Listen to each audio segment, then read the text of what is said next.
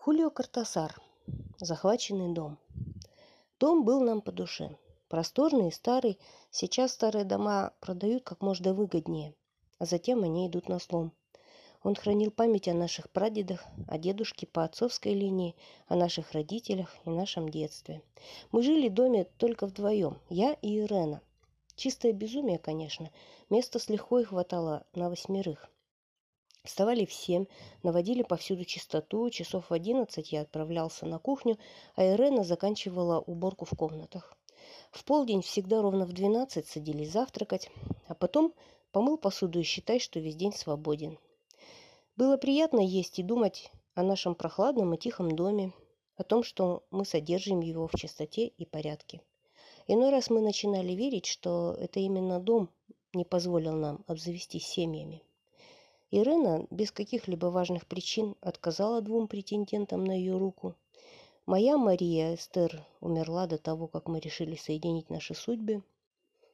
Нам с Иреной было по сорок, и мы примирились с мыслью, хотя и не высказывали ее вслух, что наше сотворничество, молчаливое и чистое единение сестры и брата, станет при этом не худшим завершением рода с незапамятных времен, жившего в этом доме.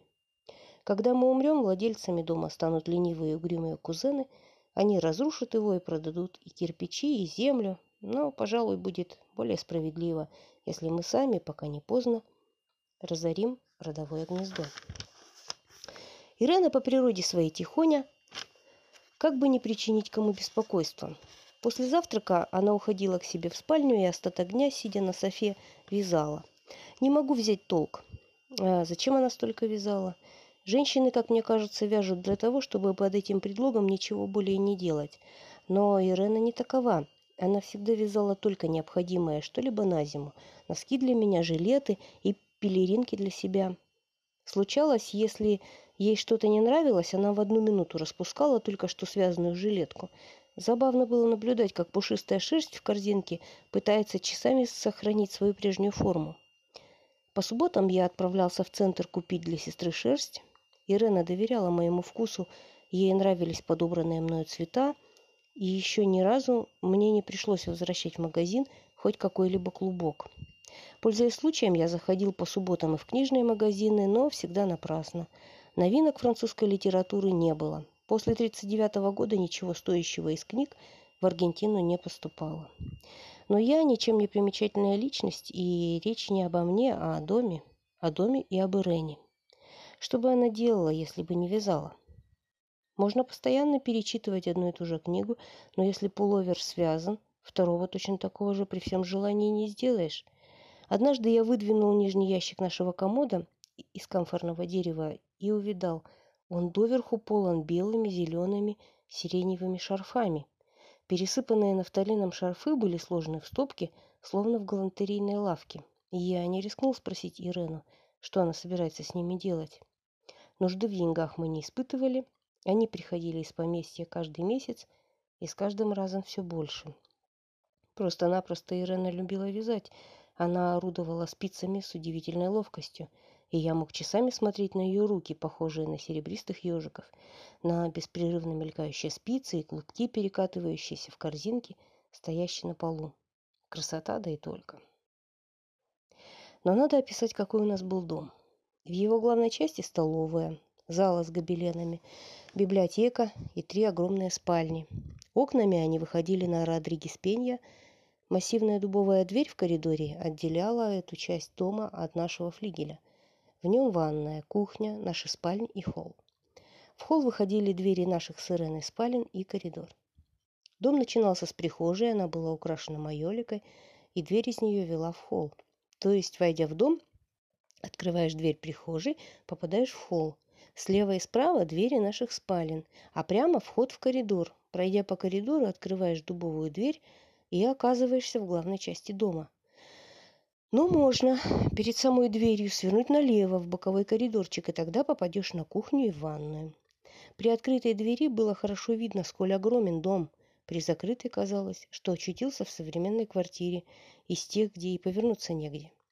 Мы с Иреной жили во флигеле и ходили в главную часть дома только наводить чистоту. Немыслимо, до чего быстро пылится мебель. Буэнос-Айрес – город вроде бы чистый, но обязан он этим лишь своим жителям и никому другому. Пыли полон сам воздух, и едва поднимется ветер, она уже повсюду. На мраморе консолей, в узорах скатертей, смахнешь ее метелкой, а она, повисев в воздухе, почти тотчас снова покрывает и мебель, и пианино. Все произошло просто без какой-либо театральщины. Я хорошо помню тот вечер. Ирена вязала в спальне. Было восемь. Я захотел выпить мате. Прошел по коридору до приоткрытой дубовой двери и, повернув в коридорчик налево, услышал какой-то шум в столовой или в библиотеке. Шум был неясный, глухой, словно бы опрокинули на ковер стул или шепчутся. Тотчас или секундой позже я услышал, шум нарастает, приближается. Я бросился со всех ног к дубовой двери и поскорее силой захлопнул ее. По счастью, ключ был с моей стороны двери. Кроме того, я для пущей верности задвинул засов. Прошел на кухню, вскипятил воду для мате и, войдя с подносом к Ирене, сказал. Дверь в коридоре пришлось закрыть на ключ. Та часть дома захвачена. Сестра уронила вязание, посмотрела на меня. Глаза ее были серьезные и утомлены. «Ты уверен?» Я кивнул. «Да». «Ну что же», — сказала Ирена, подбирая спицы, — «будем жить здесь?» Я не спеша заварил мате. Сестра вновь принялась за работу, но отнюдь не сразу. Она вязала тогда серый жилет, мне он очень нравился. Первые дни помнятся нам тягостными. В захваченной части дома осталось многое из того, что нам с Ириной было дорого. В частности, мои французские книги, все они были в библиотеке. Ирина сожалела о скатертях и теплых шлепанцах. Я печалился о можжевеловой трубке. Сестра, я полагаю, не раз вспоминала про настойку из трав. Часто, это было только в первые дни, мы задвигали какой-нибудь ящик комода со вздохом. Не здесь. Это мы говорили о чем-либо, что осталось в захваченной части дома. Но кое в чем мы даже выгадали. Времени на уборку стало уходить гораздо меньше, мы вставали полдесятого, а к одиннадцати нам по дому и делать уже ничего не оставалось. Ирена приходила на кухню, помогала мне готовить завтрак. Поразмыслив, мы решили, я занимаюсь завтраком, а Ирена в это время ужином. Лучше не придумать. По вечерам так неохота вылезать из спален и тащиться на кухню. Теперь мы ставили поднос с холодным ужином на столик в спальне Ирены. Ирена обрадовалась, больше времени оставалось на вязание. Но я склоня... слонялся по дому, как неприкаянный. Я остался без книг, чтобы не огорчать сестру и скоротать время, занялся папиной коллекцией марок. Каждый из нас развлекался как мог. Почти все дни я сидел в спальне Ирены, мне там было уютно. Иногда сестра говорила, «Посмотри, какая у меня петля получилась. Чем мне трилистник?» А я подвигал кляссер к ней ближе, и она разглядывала на марках почтовые штемпели Эупана и Мальмеди, нам было хорошо, и постепенно мы разучились думать. Можно жить и бездумно. Иногда Ирена разговаривала во сне, и тогда я тотчас же просыпался. Я так никогда и не смог привыкнуть к ее ночному голосу, голосу механической куклы или попугая, голосу, рожденному сновидениями, а не гортанью. А Ирена говорила, я так ворочаюсь во сне, что с меня сползает одеяло, вот я и просыпаюсь. Наши спальни находились по разные стороны холла, но ночью в доме слышен был любой шорох. Лежа часто без сна, я слышал, как сестра дышит, кашляет, включает вентилятор. Она тоже не спала. По ночам в доме царила почти полная тишина. Днем его наполняли различные шумы, металлическое позвякивание спиц, шелест листов кляссера. Как я уже говорил, дверь в коридоре была дубовая, массивная. Кухня и ванная примыкали к захваченной части дома – и когда мы находились на кухне, то старались говорить как можно громче, а Ирена подчас напевала детские песенки. Впрочем, на кухнях обычно и так всегда шумно из-за возни с посудой. Только изредка, будучи на кухне, мы молчали.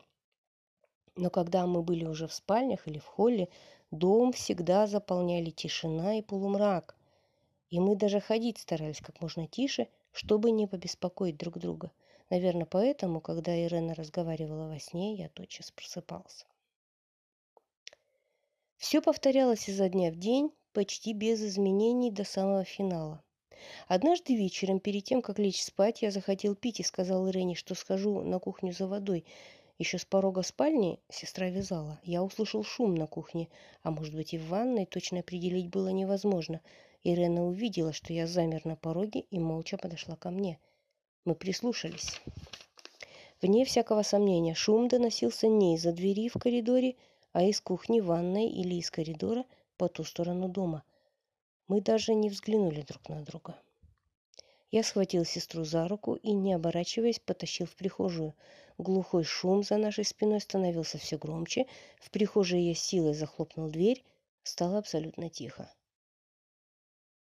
«Захватили и эту часть дома», — сказала Ирена.